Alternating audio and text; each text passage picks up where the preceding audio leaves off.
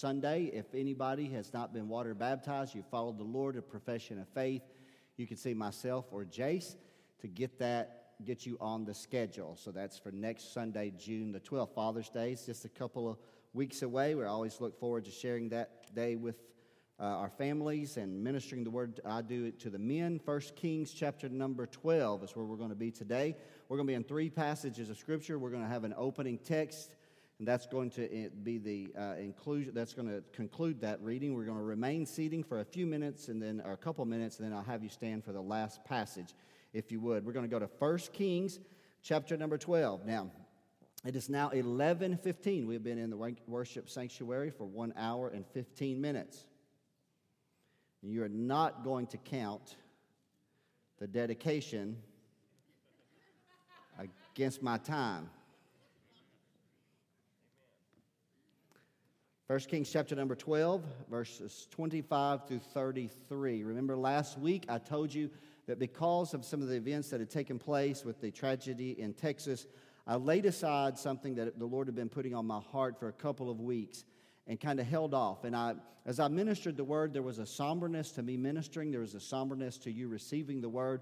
I was a little bit discouraged when I went home, but later that afternoon, when I got, was able to be alone, I was able to listen to the message. I felt much better about it. I felt like it was the right word, it was something that needed to be said. If you didn't listen to it, I encourage you to go back. We live in tumultuous times, but I do believe that the prophetic word of God gives us a little bit of clarity and direction to help us to deal with things that may seem uncomfortable to us. How many of you believe that? Now, I'm going to look through the lens of the Word. I believe God is shining this, illuminating this to us so that we can be tempered in our spirit for things that we are seeing in our generation. I mean, know every generation can be different, every generation can deal with some different things, and ours is none the different. We need the wisdom of God. Verse 25 of chapter 12, if you found it at least on the screen, say amen.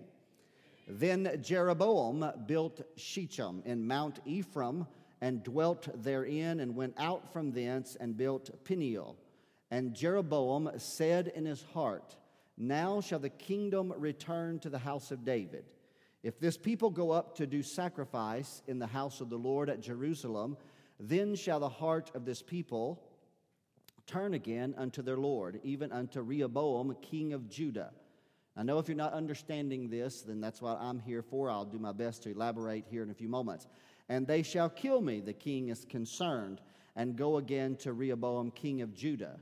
Whereupon the king took counsel. You better be careful with who you're counseling with. And made two calves of gold, and said unto them, It is too much for you to go up to Jerusalem.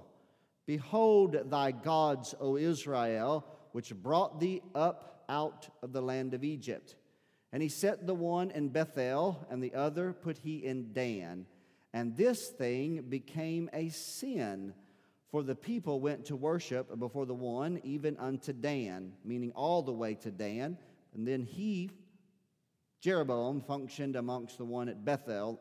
I'll explain more. He made a house of high places and priest of the lowest of the people which were not of the sons of Levi. And Jeroboam ordained a feast in the eighth month on the fifteenth day of the month, like unto the feast that is in Judah. And he offered upon the altar, so did he in Bethel, sacrificing unto the calves that he had made. And he placed in Bethel the priest of the high places which he had made. So he offered upon the altar which he had made in Bethel the fifteenth day of the eighth month, even in the month listen, which he had devised of his own heart. And he ordained a feast unto the children of Israel, and he offered upon the altar and burnt incense. Now, this story continues in the book of Second Chronicles, as the, is being chronicled, uh, slightly different. We're going to pick it up in the 11th chapter with four or five verses before we then turn to chapter 13 to conclude the reading of Scripture. This is just a brief overview of what was just recorded in 1 Kings chapter 11 verse 13 of the book of Second Chronicles says here and the priests and the Levites that were in all of Israel resorted to him, meaning Rehoboam, out of all their coast. For the Levites left their suburbs and their possessions and came to Judah and Jerusalem. For Jeroboam and his sons had cast them off from executing the priest's office unto the Lord. And he ordained him, listen to this, priest for the high places, and for the devils, and for the calves which he had made. And after them, out of all the tribes of Israel, such as set their hearts to seek the Lord God of Israel, came to Jerusalem to sacrifice unto the Lord God of their fathers.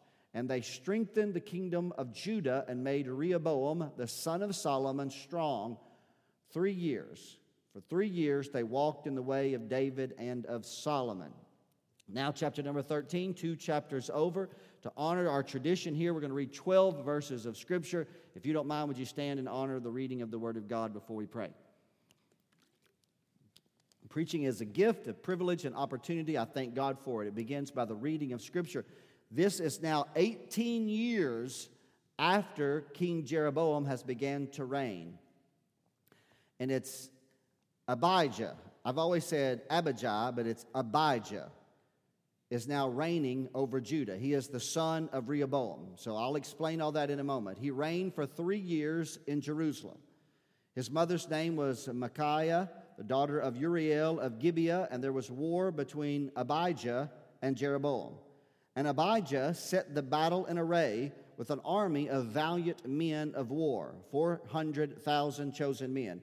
Jeroboam also set the battle in array against him with 800,000 chosen men, being mighty men of valor. The odds were definitely in his favor in the, in the numbers. And Abijah stood upon Mount Zemaraim. I, you do, I'll do my best on that, which is in Mount Ephraim, and said, Hear me, thou Jeroboam. So you can see this mountainside to mountainside. Abijah, or Abijah, uh, Abijah is speaking and he's declaring to the opposing army and the opposing king Ought ye not to know that the Lord God of Israel gave the kingdom over Israel to David forever, even to him and his sons by a covenant of salt? Yet Jeroboam, the son of Nebat, the, son, the servant of Solomon, the son of David, is risen up and hath rebelled against his Lord. And there are gathered unto him vain men, the children of Belial, and have strengthened themselves against Rehoboam, the son of Solomon, when Rehoboam was young and tenderhearted and could not withstand them. And now you think to withstand the kingdom of the Lord in the hand of the sons of David and you be a great multitude, and there are with you golden calves, which Jeroboam made for you gods. Have you not cast out the priests of the Lord, the sons of Aaron, and the Levites, and have made you priests after the manner of the nations of other lands, so that whosoever cometh to consecrate himself with a young bullock and seven rams, the same may be a priest of them that are no gods? But notice these last three verses. But as for us, the Lord is our God. You got to know whose side you are on. And the Lord is our God, and we have not forsaken him. And the priests which minister unto the Lord are the sons of Aaron. And the Levites wait upon their business. And they burn unto the Lord every morning and every evening burnt sacrifices, sweet incense. The showbread also they set in order upon the pure table, the golden stick of, can- of gold with the lamps thereof to burn every evening, for we keep the charge of the Lord our God, but you have forsaken him. And lastly, he says, and, and behold, God himself is with us for our captain, and his priests with sounding trumpets to cry an alarm against you. O children of Israel, fight not against the Lord God of your fathers, for you shall not prosper. It's a powerful text, isn't it, church family? There's great depth, great history, but there's a prophetic lens to it to help you and I discern the time in which we live. For I don't care whether you are young or whether you are the most aged person among us, I think we would all agree we live in tumultuous times. We need to be guarded and prepared to be the light that God's called us to be. Today, I want to talk to you about a message the Lord's laid on my heart called Jeroboam's Gospel.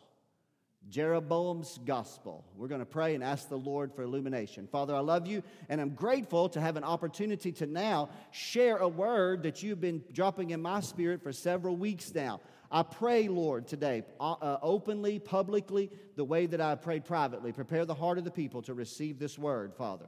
God, I pray the things that you have quickened inside in me, God, you will quicken inside of them. That, Father, preaching will come easy in this house today. There'll be a distinct anointing, a tangible anointing. The people will recognize it as a word from the Lord. Father, let us understand the context of Jeroboam's gospel today so that we will be more vigilant about the changing, shifting culture around us. We'll be more emboldened to know whose side we're on and who's on our side, that we might, Father, in Jesus' name, wage our good warfare by faith. It's in Jesus' name, and all of God's children said, Come on, somebody, amen and amen. I'll tell you what, preaching is going to come easy in this house, I can already tell. Now, I'm going to go back for a moment here and kind of turn quickly in my Bible, kind of keeping it open to the context of 1 Kings chapter number 12. And if you allow me, I'll always like the way that I, my style of preaching is, I, I try to be broad, as broad as I can initially, give you as much context, set the stage, create for you an understanding of the text that is being presented to you, and then narrow it to the definitive purpose that I believe God has for this word for today. For we, as an Assembly of God fellowship, myself as a pastor, believe very, uh, very, very purposely that we can have an ear to hear what the Spirit is saying to the church. How many believe God is still speaking? God's speaking to his people. He's never without a voice. So the context of 1 Kings chapter number 12 is a very unique passage. It's the passage that I found myself in when uh, we were going through the change of uh, the election and what took place in November of 2020. I found myself in this text of Scripture searching for the Lord's uh, clarity in my heart to give me some peace of the things that, that I felt like were falling upon our nation. I do believe that the Word of God is a lens, it's a prophetic lens. It has greater revelation than the news app on your phone. And so we must look to it to understand the times and seasons. And so, for a moment, to give you an understanding of this context, because remember what I mentioned to you two weeks ago that Solomon, the wisest of all men, that had a profound, unique gift from God to understand mysteries and knowledge and possess wisdom that had been hidden in the heart of God since uh, the, the, the, Genesis, and now Solomon has received it. Uh, the latter end of his life, though, unfortunately, tragically, became marred by his, by his succumbing to the temptation of idolatry. I shared with you two weeks ago, the Bible says that he married many strange women. I warned all the young single men not to marry strange women. Nevertheless, press on. And with that, this is what the Bible said. And so they, but they turned his heart towards idolatry. And so, a man that was given profound, distinct wisdom from God towards the end of his life, he begins to erect tabernacles or images or uh, uh, golden idols or idols for the, his wives that he's married that they might worship the God of their, their of their nativity, the God of the family, of the, uh, the community from which they used to dwell, because most of them were politically arranged marriages in order to provide peace for the kingdom. And so, with that said, uh, after a period of time, Solomon found himself worshiping those idols as well. And the Bible says that he turned from his true, sincere worship of Yahweh, the God of the Hebrew people.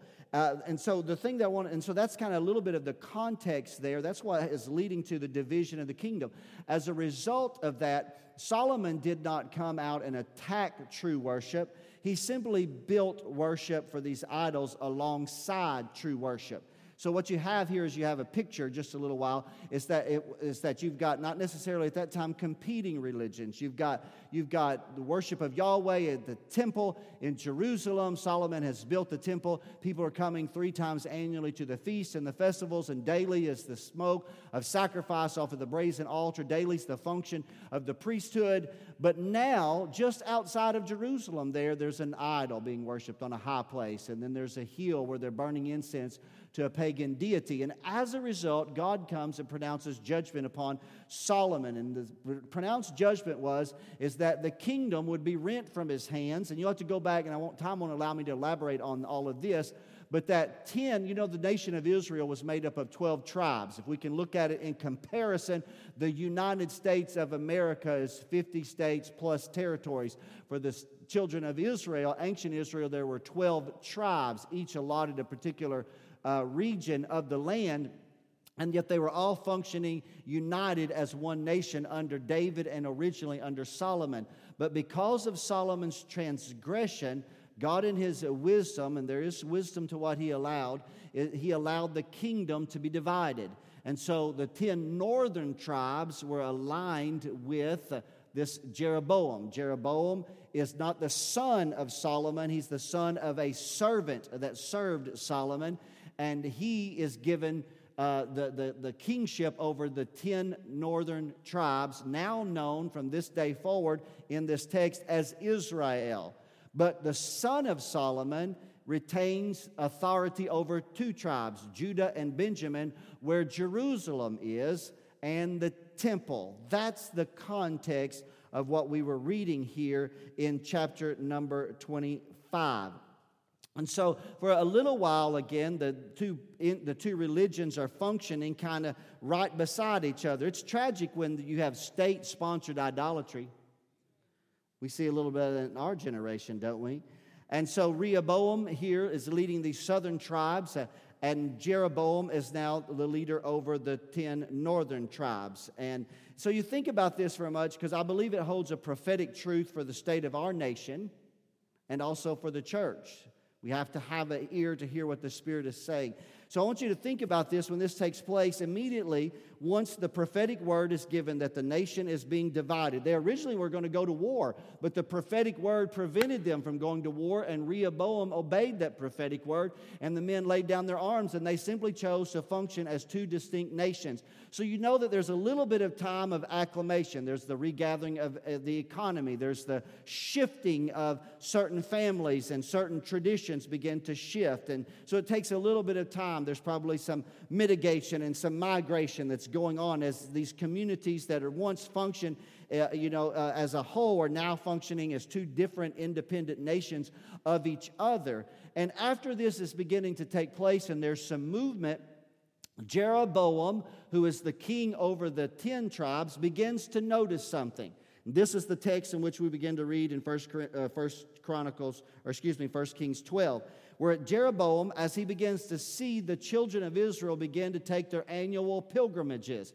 If you know anything about the Word of God and the law of Moses, all the men of Israel were required three times a year to travel annually to the temple in Jerusalem to present themselves unto the Lord, to bring their family, to bring sacrifice. It was a pilgrimage. It was, it was exciting. It was worship. It was family. It was a kinship. It was there they would bring sacrifice. They would hear the reading of the Torah. It was there that they would be exposed to the glory of God.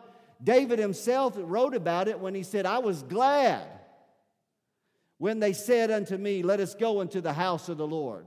He said, when the tribes go up, first uh, Psalm 122, it was an exciting time. And Jeroboam is taking notice and he's seeing how that three times a year people are loading up in their little caravans and they're making this journey down to Jerusalem and they're worshiping God. He begins to surmise in his own heart and he arrives and he says, You know what? If I allow this to, con- to continue, then what's going to take place is the heart of the people, as they begin to be agitated spiritually, it's going to realign their political affiliation. Now, let me go ahead and say something about that very quickly. The people's faith is going to determine their political affiliation because your religion is going to determine your political allegiance. Don't think for a moment the nation is being divided over politics. It's not being divided over politics, it's being divided over faith. Because your politics is a product of your faith. And the people that are telling you we've got to divide from faith from politics is a lie because the words that they are saying, that is their faith, that is their religion. And so Jeroboam becomes acutely aware of this, and he knows if there's a religious revival amongst the people, they will return to Rehoboam. And he said, They'll kill me as a traitor. And so he ponders in his own heart. And the Bible says, and this is why I said you got to take notice of, is as he took counsel. You better be careful who you're counseling with. who you are leaning to for their, their, their, their, their instruction and their wisdom. And through the devising of his own heart and some ungodly counsel, he arrives at a particular scheme that we see in the Word of God. So rather than, listen to what he did, and this is what I want you to take notice of because there is a prophetic word. It's happening right in front of you. Rather than seek to abolish the worship of Yahweh in the 10 northern tribes known as Israel, rather than simply continue to worship alongside it, he simply sought to manipulate it. So, what Jeroboam did, you've got to catch this, you've got to read this very closely, is that he set up two shrines initially for worship. One is in the northern part of the country, Dan. The other is Bethel. Only a few miles separate Bethel from Jerusalem. And so this was intended so that anybody taking the southern migration to Jerusalem wouldn't have to go all the way to Jerusalem. You could just stop at Bethel. Why did he choose Bethel? Because Bethel in the Hebrew, going back to when Jacob pillowed his head in a stone on a stone and poured oil on it, he called it the house of God. And he made two golden calves. So, what he's doing is he's tying this new idolatry to a moment back in the history of the nation of Israel. When the children of Israel were at the base of Mount Sinai, everybody remembers that. Moses is up in the presence of God and he's praying, and the people who have lived 400 years amongst the idolatrous Egyptians want a tangible God. They don't want an invisible God instructing them out of the fire. They want a tangible God, molded and shaped into something that they can like and something that, that is a, an image that they're familiar with. And they put pressure on Aaron. Anybody remember that? And Aaron cast golden earrings into a fire, and the Bible says, out came this golden calf. And when, he, when the golden calf came out, notice what Aaron said and then what Jeroboam said. Aaron said, This is your God that's brought you up out of the land of Egypt. And now, hundreds of years later, Jeroboam, in the gospel, his first gospel message, as both king and priest uh, in the worship of the golden calf, points to the golden calf and connects it to the history of the people and says, The invisible God that Moses worshiped on the mountain has chosen to reveal himself in the form of this idol. This, not Yahweh, the invisible God, this golden calf is the Yahweh, the God that brought you up out of the land of Egypt. It's very devilish, if you will. And so Jeroboam, here in this moment of time, he is joining the calves with that historic yet fateful moment. And there's an objective that he is attempting to obtain in his heart. Rather than attempting to annihilate true worship of Yahweh, as Jezebel would later, many years later, Jeroboam is simply creating a false gospel. It looks akin to, he builds a temple, he ordains a priesthood. If you read carefully the reason why it said in 1 Kings that on the eighth day, on the, or the eighth month, on the 15th day, he ordained a feast. Why?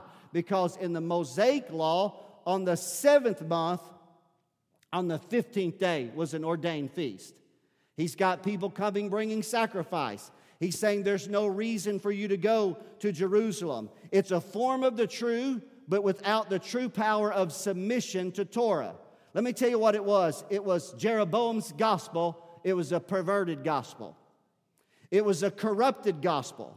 It was a gospel with houses of worship, a deity associated with past faith, a corrupt priesthood not born of Aaronic descent. It was a place of devotion and of sacrifice, but not according to the revealed will of Yahweh in the Torah. Now let's jump to our generation for a moment. Isn't that what we as Americans want? We want a religion that resembles the truth but denies the true power of the gospel. We want something that is the shadow of, close enough so we can have the cross on our t shirt and wave the flag, but we fail to submit ourselves to the will of God. It was devised of Jeroboam's own heart and his schemes and the counsel that was given to him. One of the ways that Jeroboam was able to seduce the people was to make worship at this house of worship more convenient for the people. Notice his words. His words were in chapter number 12, verse number 28 it is too much for you to go up to Jerusalem. And I got to thinking about that because even our church can sometimes fall prey to that. Here's the reality we have made in the American church today things just way too convenient. I know y'all aren't shouting me down that because y'all like convenience. Let me just say, let's just see what Jeroboam said. Jeroboam told the people, it costs too much to travel, the expense is too great, the sacrifice is too great. Here's the solution. You don't need to go to God's house. You can worship here, you can worship at home, you can worship online. I understand God is not, uh, is not contained in a box. He's not limited to a, to a singular location. And I, do, I understand also that we should worship God from home and afar. I don't believe that worship should always be limited to this four walls, right? And certainly it's not contained to just one day, but every day. Every day that we get up, we get up as a living sacrifice unto God. I recognize that and I know this and I, and I honor that. But at the same time, I, I don't want to impede anybody's uh, accessibility to the presence of God because I recognize that God's presence should be accessible. But let me say this real quickly about corporate worship Jesus put a great premium on corporate worship. I know you can get up and worship God, and I know that you can put on, you get up in the morning, you got your pajamas and your overcoat and your slippers and your coffee, but there is something entirely different and greater and, and, and with a greater level of anointing and a greater expectation. When you get up very purposeful, you set your heart, you get in your automobile, you've got your mind, you're adding your faith in agreement to others, and you come under the, under the same roof together and you worship God in a collective setting but Jeroboam used ease and convenience. Did you know since COVID we've had drive through church? I understand during that uncertain season of, of, of COVID, but we're not there now. I don't want to drive through church. I want to experience the presence of God in a corporate worship service with men and women of alike precious faith. Are you out there today? I do say this with King David. David said, I was glad when they said unto us, Let us go up into the house of the Lord.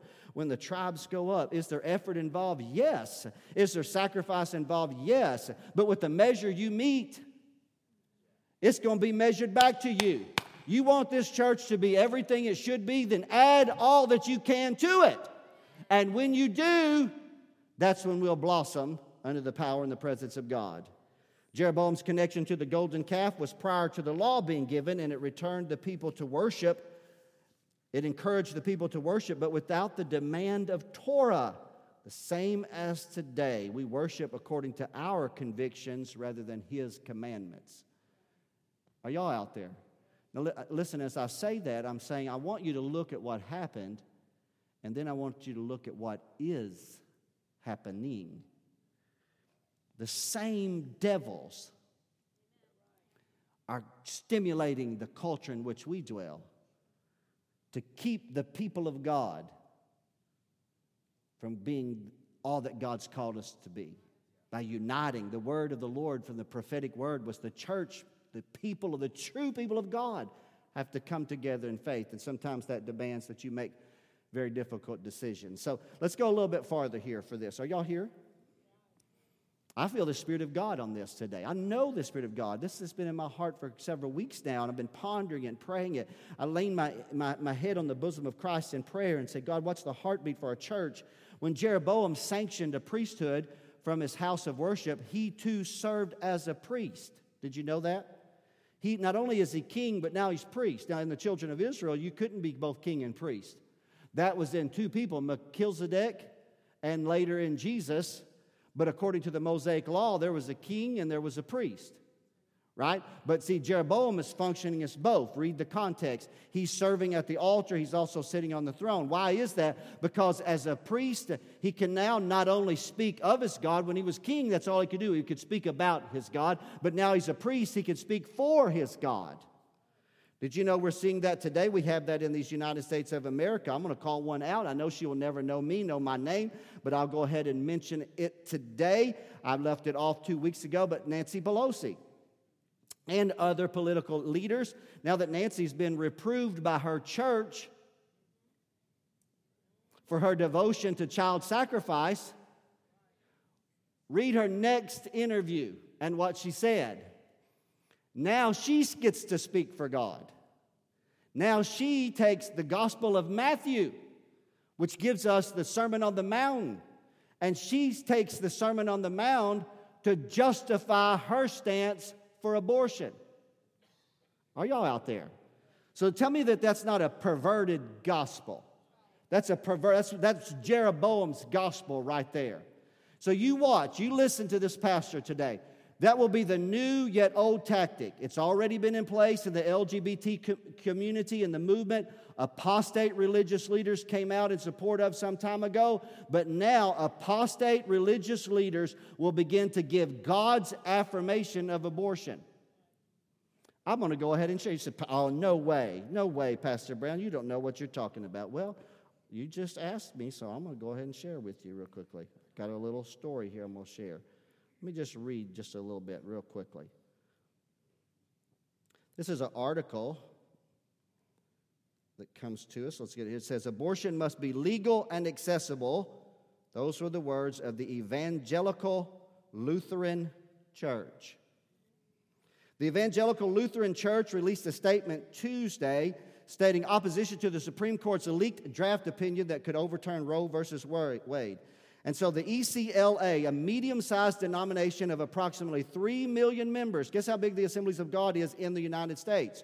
3.1 million members, same as this, uh, this, this Lutheran, this branch of the Lutheran Church, made the announcement via their website and their social media. Bishop Elizabeth Eaton, the head of the ECLA, cited the church's 1991 social teaching document as the basis for the church's support of abortion access.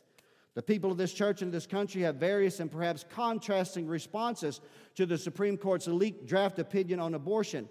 Bishop Eaton wrote, regardless of where each of us stand on this issue, the, EC, the ELCA's 1991 social statement on abortion speaks to all of us. The church teaches that abortion must be regulated but not outlawed according to the 1991 document, though in this they contradict themselves. For they acknowledge the fetus as human life and a neighbor of the woman and the community, but then they affirm the right to kill it in the womb. But see, the wisdom of this world is earthly, sensual, and devilish. In a social statement, the church holds both women and developing life in the womb as neighbors the church declares that any person who has become unexpectedly pregnant has the moral agency to discern what to do, and this decision making usually happens in a community. And the list on, let me go a little bit farther. This is a mainline Protestant denomination established in 1988 via the combination of three churches the American Lutheran Church, the Lutheran Church of America, and one other church. There's a lot of other things related to that church. The ELCA installed its first openly transgender bishop, the Reverend Megan Rohr, in 2021 at a service in San Francisco. So let me tell you, just like Jeroboam's perverted gospel, we're living in a generation when you can walk through the doors of a building where there is a cross, where there's a Christian flag, where there's a Bible, and yet where the preacher or the priest might be transgender. Don't tell me history doesn't repeat itself. The devil is on the move, and we've got to be vigilant. So I'm preaching wedding yard shouting, but I'm telling you the truth. How do we know? So, Pastor Brown, there's a lot going on. There's a lot in this. That you didn't know that was in Jeroboam's gospel. A perverted gospel. I remember what Paul, Paul warned the people of the church of Galatia of a false gospel. As a matter of fact, he said, and how about this for being inclusive? Paul said that if anybody preaches any other gospel than the gospel you you've received, let that man or woman be accursed. John said these, oh, we're in a generation, we're inclusive and we invite everybody and we sing kumbaya. John said, if there's anybody that brings any other doctrine than the doctrine of the gospel of Jesus Christ, don't bring that person in your house and don't bid them Godspeed. So I'm telling you, there is a definitive moment that's happening in these United States, and it's not over states' rights. It's not Republican versus Democrat. It's who's on God's side and who's been deceived by the power of the adversary the God of this world that has blinded the minds of men and women in the culture in which we live. And so it's very difficult. And so you say, you may ask yourself a question. Say, Pastor Brown, how do I know the difference between the true and the false? That's a good question, isn't it? In order for me to share with you as I prepare to lean us towards a closing, I'm going to say lean us because I've got some good things here to share with you and drop in your heart today. How am I going to know the difference? Because if you look at Jeroboam's religion, his gospel, and the religion in Judah, in Jerusalem, you had a temple in Judah, you had worshipers, you had priests, you had sacrifices, but you went to Jeroboam's church.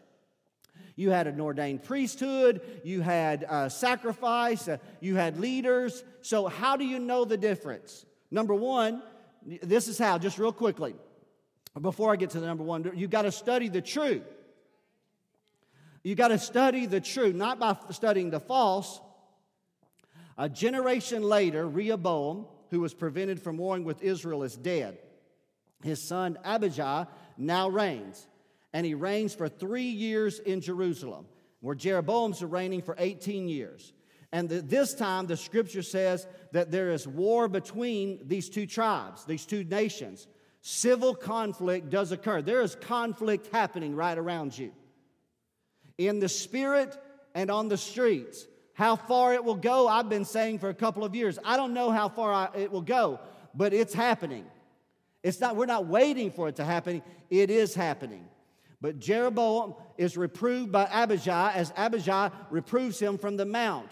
And he speaks some words against him. And I'm saying to you today, there is a war in our nation right now. Even President Biden declared it a war for the soul of America.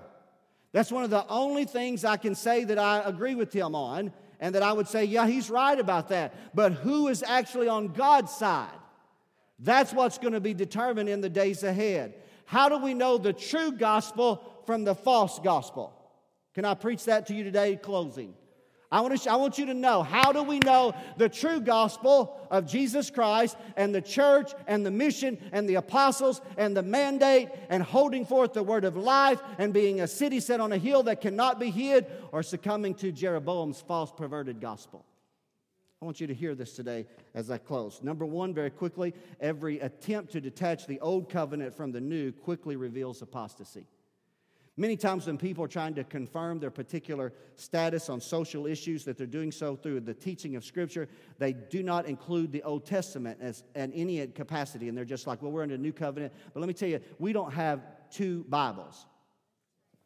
We have one Word of God, an old and a new covenant that are joined together in Jesus' name. And Jesus was that bridge. Are you out there today? And so let me tell you today the writers of the new are writing in correlation, in harmony with the old. And so Abijah declares their faith to be the true faith because it was descended from Torah, which was given uh, by a covenant of salt in the book of Numbers, the law. And the very thing that Jeroboam rejected, that's the thing that confirmed the oath that was given to David. That's why you better know the Word of God. You better have the Spirit of the Lord upon your heart to be able to discern the Word of God. So, how do we tell? So, just a note real quickly Jeroboam begins to cast out the priests. The true priests begin to quickly migrate to Jerusalem because Jeroboam has consecrated any and all who desire to be a priest, base, vile individuals. And so, let me say this about ministry you can be disqualified from ministry. Just because you say, well, I got a, I've got a degree or I've got an opportunity or I've been sanctioned by a particular group of individuals, that does not qualify you to stand behind what we call a sacred desk and preach the gospel. To truly be consecrated to share the living truth of the Word of God, you better have an anointing of the Spirit of the living God upon your life.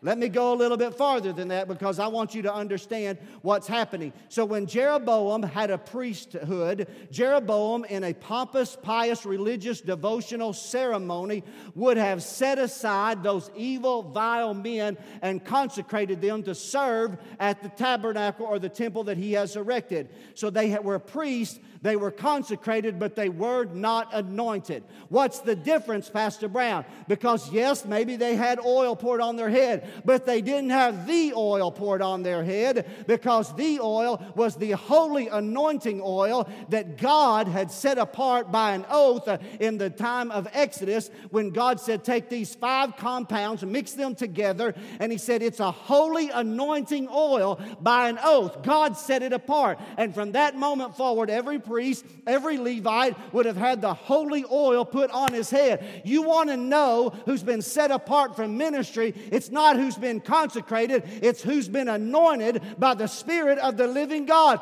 That's going to, de- that's going to determine who's speaking for God in our generation. Those priests made serving God their business. I thought about that for a moment, and I, I love serving the church, but my goal is not to serve the church.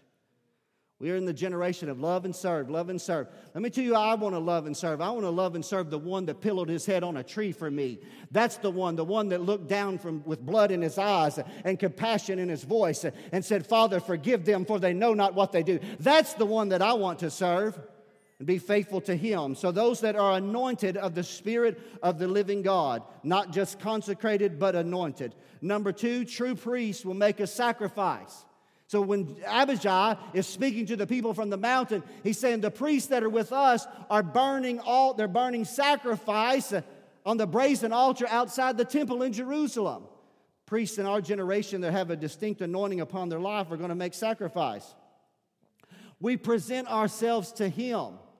We lose ourselves. I've been in the ministry for now, now for over 35 years, 36 years of my young life. And, and, and, and even this morning in prayer, I still pray, God, not my will, but thy will be done. God, every good thing that you've ever given in my life, I will lay it down. If you want it back, I, it's like Job naked I came into this world, and naked I'm going out. So why do I hold tightly to things that have no eternal value? I lay it aside and say, God, whatever you want. Every day we die to self, our selfish interest, our personal goals, our aspirations, because every day true ministry says, God, I want your will to be done. You're going to just see that in the days ahead. It's going to be more demanded upon us. Number three, true ministry will burn incense where? On the golden altar. I don't know if y'all caught that real quickly today. There's only seven of these. I'm going through them very quickly, but burn incense means we will make petition with God with praise. That's what the golden altar means. It means we petition God with praise. But it also means this it means that as we do this, as we petition God with praise, we also know how to intercede for the people, number four, by virtue of the blood of Jesus. So these two are together. We make incense. And so let me say this. Let me see if I can help you with this. As a minister of the gospel and also as a Christian believer, you need to be familiar with something called the holy place. The holy place is when you come into the presence of God. The presence of God can be an altar. The presence of God can be your seat. The presence of God can be your car. The presence of God when you isolate yourself from your family and friends and you go out into a quiet, solitary place and there pray.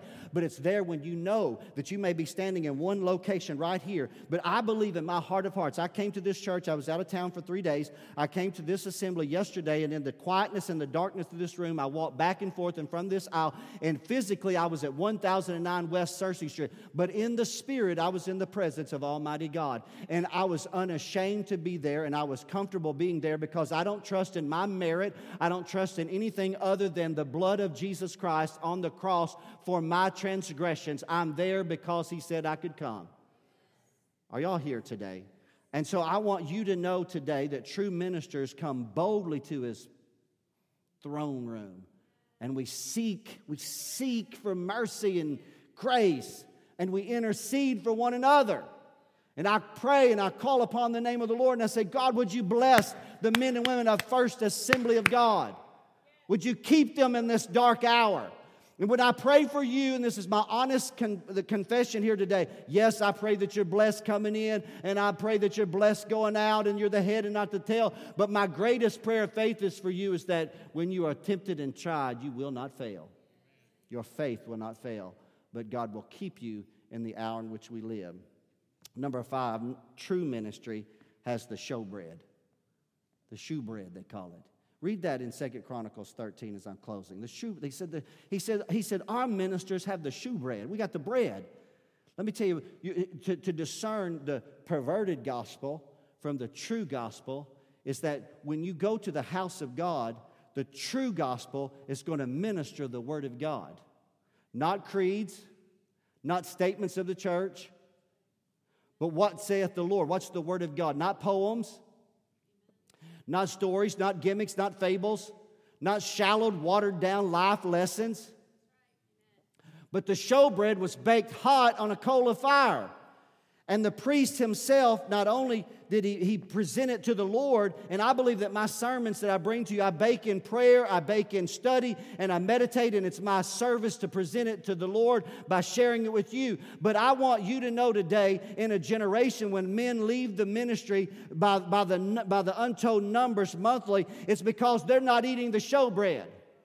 Let me tell you, uh, here's what I know about something about the ministry. I'll just open up. I've been doing it a long time now. And so I know there is power in hearing the word of God. I know there's power that faith cometh by hearing and hearing by the word. And I get encouraged when you come to this house and you're ready and, and you invoke me and the gift that's inside of me to share what God's put in my heart. And so, but I'm not hearing the word. I'm not seated in there. I'm standing here. But how do I stay encouraged? How do I stay built up in my faith? It's because I don't just share the showbread, I eat the showbread. And so when I'm preparing my heart before the Lord, that word that you're hearing now is getting down inside of me. And so for two weeks now, I, I may have been moving my son in Oklahoma, but in my heart, I was thinking about Jeroboam's false gospel and how that we need in our generation the true gospel to be preached by the power of the Holy Spirit of God. So not only am I sharing, the preacher's got the showbread, but he's going to eat it too. Number six, true ministry will light and trim and maintain the lamp. Go to a church and be a part of a church in a perverted and distorted generation that has both a revelation and illumination. The Spirit of God lights and reveals hidden things, doesn't He? He does. Daryl, join me on the platform if you would, and we'll close the message here right at the noon hour today. I thank God that the Spirit of God is revealing things to us. You need the revelation that comes by His Holy Spirit in this darkened time. There was only one light in the holy place, and that was the candlestick. It illuminated the table of showbread. And so the showbread and the candlestick were opposite of each other, but they were not contrasting each other. They were connecting the two. So we as believers, we have and we pray for illumination and revelation that's always in harmony with the revealed Word of God. That's what keeps you out of a cult. So when Jeroboam stood there, let me tell you this real quickly. I don't mind. I know that I, I, I know that, that Nancy Pelosi's not listening to my sermon. She should. I feel emboldened to say that with a smile. The Gospel of Matthew, especially the Sermon on the Mount, does not affirm abortion. Let me just go ahead and make that clear for you today. It doesn't matter if you've been in the Senate or in the House for 30, 40, 50 years. I'm telling you by revelation of the Holy Spirit of God that the Gospel of Matthew where Jesus said, Suffer the little children and allow them to come unto me and forbid them not, is not encouraging the right and the privilege of abortion. We need to have a discerning ear in our generation. It's Pentecost Sunday, and historically, this, the Pentecost churches have celebrated Pentecostal uh, experience by shouting and bucking. That's not what I'm about here today. I'm about being vigilant being sober because Jeroboam's burning incense on his altar. Jeroboam's ordaining priests. Those priests are on television, they're on social media, and they want the, their voice heard and they want our voice muted. And so my, my, I'm, I'm in a spiritual mindset right now that says, God, let the spirit of Abijah be upon me in Jesus' name. Let me be ready. The conflicts in the earth right now, and I can't bury my head in the sand, as I said two weeks ago, and I can't pretend if I just bury my head, it's going to pass away. No, we got to meet this head on.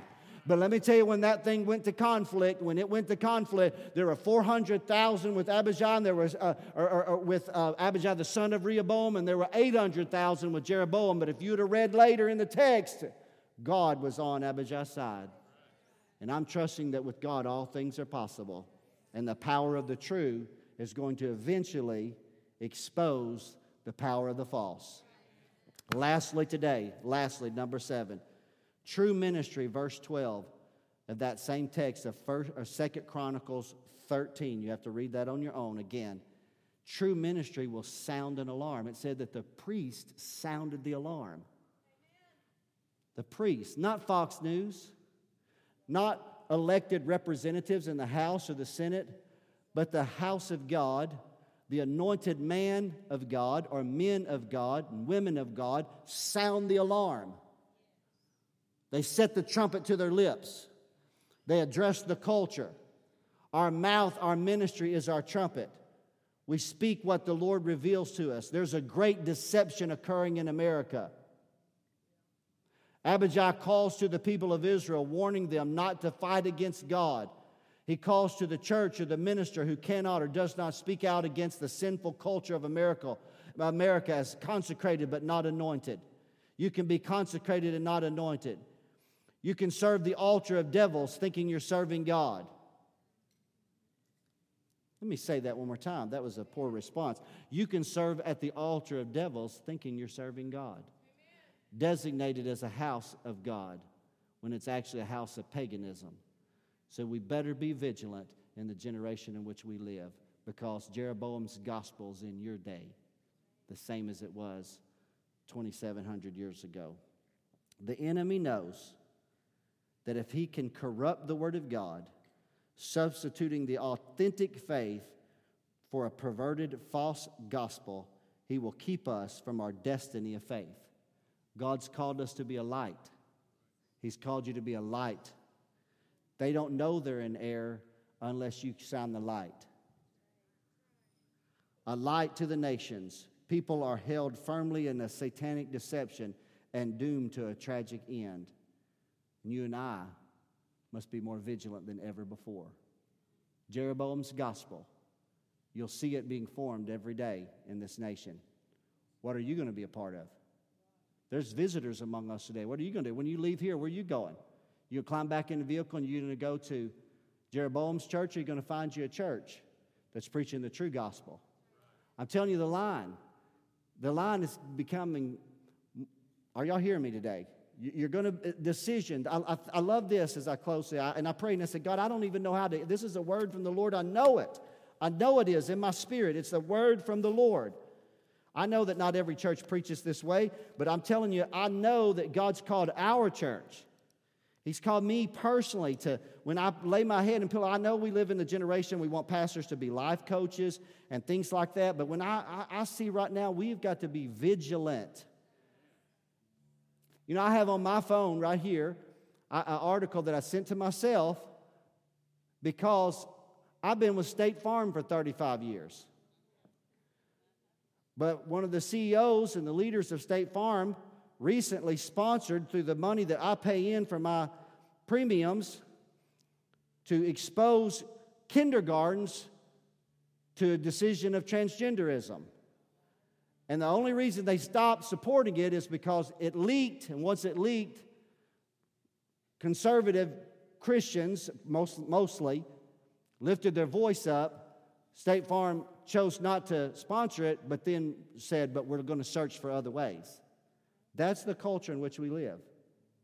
So, yesterday, the grandkids was over for just a moment. Sherry and I signed off from a Dish Network and all that a couple of months ago to just kind of be clean, but the grandkids are over there, but you can still access one of the kids that's got the Disney channel. So they're on the Disney. So we're going to watch a little Disney moment, moment where it was hot outside. We need a little break. We come in. And so I've got the four year old, the seven year old, and the nine year old. And as I'm searching for Disney, I've got the Pride right there. Right, don't tell me that Jeroboam's gospel is not being presented at all levels. While we want to come in church and just play church, you better be vigilant. That's my word to you today. I don't know how to close it off, but make a decision. If I can say anything to you at all, make a decision. Follow God with all your heart, mind, and soul. And be a part of a church that's not a part of the perverted gospel. that stands on the truth of the Word of God, whose convictions align with thy word, with His Word, that you can add your agreement to. That's what I want to encourage you to do. Our heads are bowed and our eyes closed in the presence of the Lord for a moment of time. I know it's a little afternoon today. I know I preach a little longer than the average pastor. But at the same time, my heart is heavily burdened. Heavily burdened. I, I can't, I can't pretend. I, I, I cannot live in pretense. That's just not who I am as a pastor, as a person. Take away the pastorate. I want to be authentic and sincere. I want people to be vigilant and be confronted with the truth of the gospel, even when it hurts, even when it's painful, even when it causes you to lose friendships, even when it causes you to make strong decisions for the good of your family, then do so. Do so. I challenge you in the name of Jesus, do so. Do you know when Jeroboam began to erect his little temple and tabernacle and began to sanction those priests, the true priests that were dwelling in those 10 northern tribes had to make a decision. And they began to migrate, migrate down to Jerusalem. I pray the same thing happens in our generation. Migrate to the church that's preaching the true gospel. Are y'all here today? All the Word of God, all the counsel of God, the truth of the love of God, the truth of Scripture from Genesis to Revelation, but not in a skewered, manipulative way, but say, God, you speak. You speak to us, Lord, by your word, and you shape us. As our heads are bowed and our eyes closed, I'm going to ask two questions in dismissal today. Number one, I preach today, and I hope you said, Pastor, are you angry? Are you? I hope that you don't perceive that I preach angry today. I'm preaching out of the sincerity of my heart to encourage people to be more vigilant than at any other time in their history because Jeroboam's gospel is being shared all over this nation. So I encourage you, I encourage you today. If you're here today and you say, Pastor, you know, we sung a song about what he did for us on the tree, on the cross. That's the heart of the gospel, what Jesus did for you, what he did. But what are you going to do in response? You may know He died, but have you accepted His redemptive work? Have you cried out in repentance of your sin? Have you looked to the Lord and say, Lord, forgive me of all my transgressions, that I might know you in a pure and a sincere way? So, God, today, if there's anybody here today, I ask that that says, Pastor Brown, I would like to make a profession of faith in my heart and my life to the Lord Jesus Christ. Pastor, would you pray with me right where I'm at today? Slip your hand up and I'll pray with you. I'll give you that moment right now before we pray collectively in Jesus' name. Secondly, today, as I ask you to stand up with me right now, but then we're going to continue to close in prayer. Who here, as we pray, will pray, will pray for the true church to be emboldened and to be strong despite Jeroboam's gospel being shared all around us. Knowing that there is a climatic moment going to happen at some time in the future. I don't know when it's going to be, I don't know exactly how it's going to be, but just like Rehoboam was prevented from actual conflict, but that conflict happened in the days of his son, 18, 19 years later, we don't know the time, but there's a climatic moment that's happening and it's going to happen in our, potentially in our generation. I want to make sure I'm on the right side. Are y'all here today? Abijah spoke that to Jeroboam and he said, Don't fight against God. Let's, as our heads bowed, and let's pray in closing. Say, God, help us to make sure that we're on the right side, that we're on your side, that we recognize today that our hopes lie not in uh, the Republican Party or independent party or certainly not the Democratic Party. Our hopes lie not, Father, in an elected president or a governor. Our hope lies in you. Come on, somebody. Uh, our hope lies in you, God. We put our faith and our trust in you. God, we don't, Father God, we don't expect the, the, the government to, to alter the culture. We expect, God, today the power of the Word of God Raise up churches all across this nation, emboldened by the power of the Spirit of the living God. That, Father, that the truth, where men and women are anointed, not just consecrated, not just degrees on their wall, not just called bishops or higher prelates or, or, or, or pastor or reverend, but that have a distinct sacred anointing that drips from the beard of Jesus over their head and over their mouth. And when they minister the word, there's a tangible presence of the living God, and the word burns and pierces the heart and the mind of the listener. God, I pray that in the name of Jesus, let there be a cutting edge to the word that's spoken here at First Assembly, God. And let our people be emboldened that when they go out into this community, to their family, and to their homes, that, Father God, they're not arrogant, but they are bold. Father, in Jesus' name, they, they trust in the Lord. They're not deceived. They walk in love, but they're not blinded. Father, they hold forth the truth of the word, and they're unashamed of the truth of the scriptures.